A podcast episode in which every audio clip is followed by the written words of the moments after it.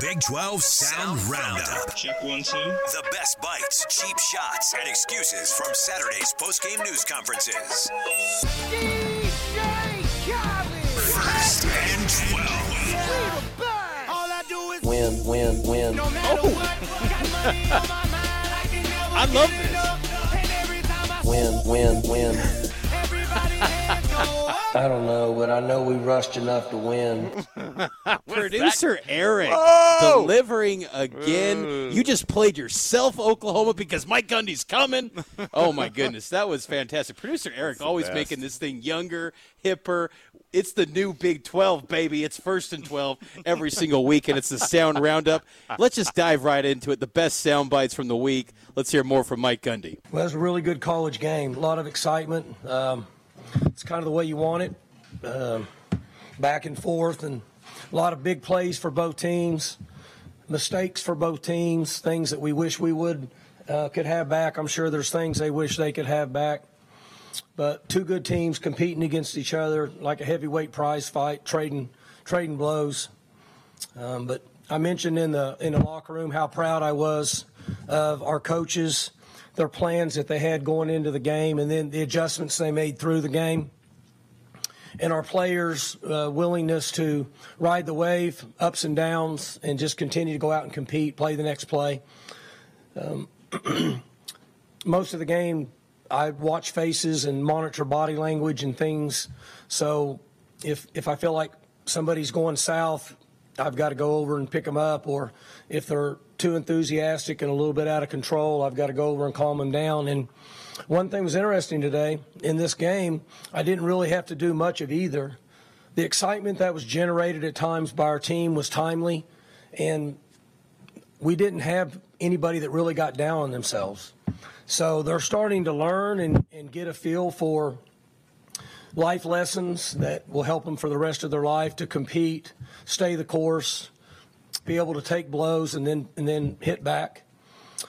Um, as far as the game, our ability to rush the football again, we I know we rushed for, I don't know, but I know we rushed enough to win. Coach Mike Gundy, right there. That's where the uh, progeny, of course, of the win, win, win. And they did. I love how he takes the high road and acts like, oh, just another game. We played hard. Two big teams that are really important. It's like, dude, you are, you with your eyes are flipping off Brent Venables and Oklahoma across the field. Like, definitely. Steve Sarkisian, uh, here's your next piece of sound from the Sound Roundup.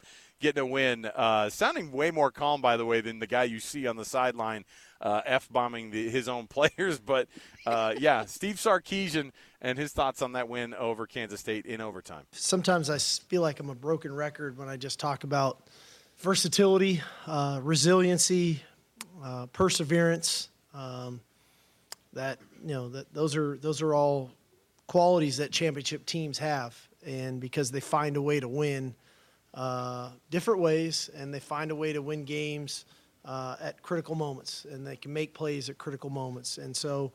Uh, for our guys today, uh, just felt like another example of that. Um, they just, you know, as good as we were playing early, um, our own miscues and, and some forced by them allowed allowed Kansas State to get back into the game, and I think it tested uh, it tested us. It tested our resiliency. It tested our our um, culture to stick together. Um, uh, because in the end, you know, when you when you you know block a punt, they score off of that. When you throw a pick in your own end, they score off of that. When you when you fumble in your own end, they score off of that. Um, those are those are moments when when some teams could break. When the game gets tied, can't get the stop, and and so uh, through it all, could we play better? You know, could we found a way to, to play better at some key moments? Sure, um, but we we played well enough at the most critical moment uh, when the ball's on your own, you know, four or five yard line there for four straight snaps, and our defense was able to uh, to get the stop. So it was a great start to the game. I love the efficiency of which we were playing in in, in all three phases. Um, unfortunately, we let them back into the game, and then we had to, we had to fight like crazy to uh, to find a way to win. But uh, to to sit here eight and one sure feels a heck of a lot better than, than sitting here seven and two. Steve Sarkisian, before Saturday, was the last starting quarterback to lead BYU as from the JUCO ranks. The new mm. JUCO quarterback to lead BYU, Jake Retzlaff, and he was in the post-game presser after BYU lost to West Virginia, 37 to seven. This was Jake's commentary on his first career start. Uh, it was a lot of fun uh, early on in the game. Like obviously the score doesn't reflect uh, how we think we played, but um, it was fun being out there for the first time. There's no doubt about that.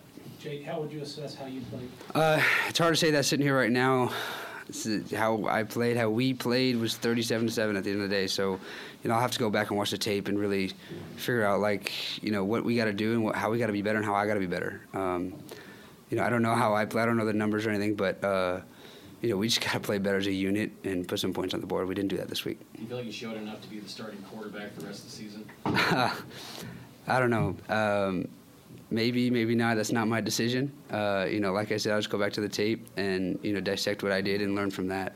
I think that's, that's A Rod's decision at the end of the day, and so you know, I just I just know that I'm going to go out there and play my hardest and play my heart out every week, and uh, whatever that comes to, you know, I'll live with that. Did you feel like you were running a lot tonight in terms of just getting away from from pass rush?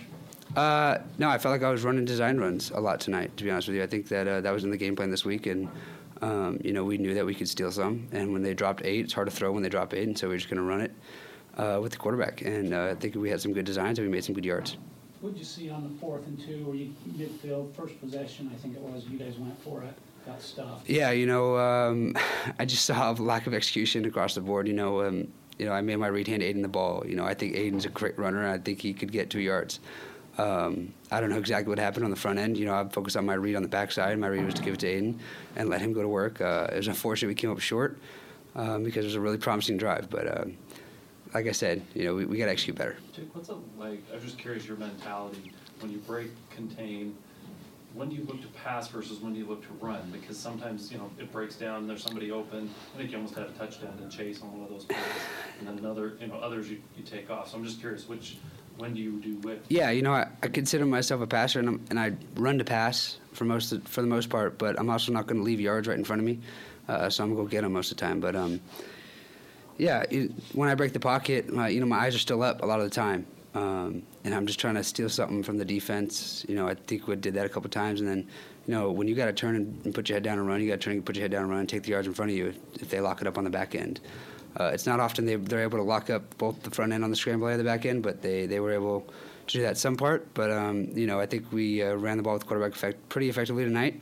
Uh, you know, could have been better like anything, but um, yeah, I feel like I just you know I'd run a throw and make opportunities for guys downfield. Um, but when I when I could take it, I take it. The team was notified this week that you were going to be QB one. How supportive were the, your offensive teammates to kind of rally around you and you know build you up at this moment? Uh, super supportive. Uh, the guys had my back the whole way. Um, you know, Isaac said earlier in the week that uh, he, you know, it didn't look like it was going to be my first career start. Um, I think that's mainly because the guys who got behind me in the offense during the week, we just, you know, we practiced business as usual, uh, you know, and just attacked the week, you know, to go play better than we did today.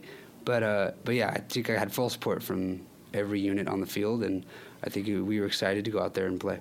Does it feel like you proved to yourself and your teammates that you can play at this level? Uh, yeah, I think so. I, I don't think there was a doubt going into the game. Um, I don't think you know A Rod would put somebody on the field who couldn't. Um, but you know, I I think that um, it wasn't a matter of proving if I could play at the level. It was just a matter of going out and executing offense. Um, and you know, like I said, we didn't do that well tonight. do you have family here? Uh, yeah, I did. I had a couple uh, extended family. My mom came too. What, what was that like having them here? And you know, I know the outcome wasn't what you wanted, but having like, being able to. It, yeah, it was incredible. Um, I love playing in front of my family, um, and I feel like you know the Rock is your family a lot of times too at home. But uh, playing in front of my family, it just means something special to me because I just know how proud they are of me and how much they want to see me succeed. So it's just another motivating factor um, to go out there and play well. What's going to keep this team together through this adversity on a two-game skid now? Uh, I'll tell you what, I think this team has got a lot of great unity to it. I think that these guys really love each other. I think that we have something special here. I think uh, that, you know, t- two losses in a row hurts. There's no doubt about that. But I think we're, we, we're pretty good at having the mindset that, you know, we're definitely gonna look at this tape hard and, and fix the mistakes that we made. But at the end of the day, you know, we're not gonna be able to do anything about tonight. We can't go back to Saturday at 7 p.m. You know what I mean? So we gotta we gotta move on and uh, not forget it, learn from it. Um, a, a saying that an old friend of mine once says: "The L's in the loss column are not for losses; they're for lessons." So we just got to go back and learn from it, and and play better next week. How much of the playbook was kind of is still operating with you compared to Kedon from what you could tell and what you've kind of learned of this offense? Um, wow. Thanks, Slade. Gosh. I'll get out of your way, all right? Jeez, man. Interview's over. Um, Shut it down. yeah, I, I don't think there's, uh, you know, a different playbook we play with. I think that A-Rod is is a really good play caller, and he's good at what he's been good at is uh, calling plays to his quarterback. So um, I know the whole playbook's available, but I also know there's a part of the playbook that A-Rod like loves me in, and so I think that he's going to try to do that more. Tough spot for him to be in, and you know the idea of like, hey, did you have fun out there? Like it's all uh, it's thirty-seven to seven, but yeah, I mean, I like getting the opportunity to start, but nobody wants Good on to the lose mic by though. Yeah, he is actually. He really He's is a good. good. And you, we kind of knew that at the beginning of the year, but he seemed to handle himself before, you know, uh, before the game, after the game, all of it. And so, uh, kudos to him. I, I'm interested to see. I, I kind of hope he gets another shot, and hopefully he has a little bit more time this week to get ready for it. I'd like to see the second start for Jake Retzlaff just to see. And also, if Kedon Slovis is hurt, let's you know give it a Yeah. minute for BYU fans. Like, hey, getting another guy in there. Let's see what goes on. All right, we'll take the break here. We'll come back when we return. Uh, we have our four corners whip around. And boy, it's a wild one this weekend uh, for the teams that are joining the Big 12 next year from the Pac 12. Stay with us. It's first and 12, 97.5, the KSL Sports Zone, and KSL News Radio. Alex Kirry, Mitch Harper. Stay with us.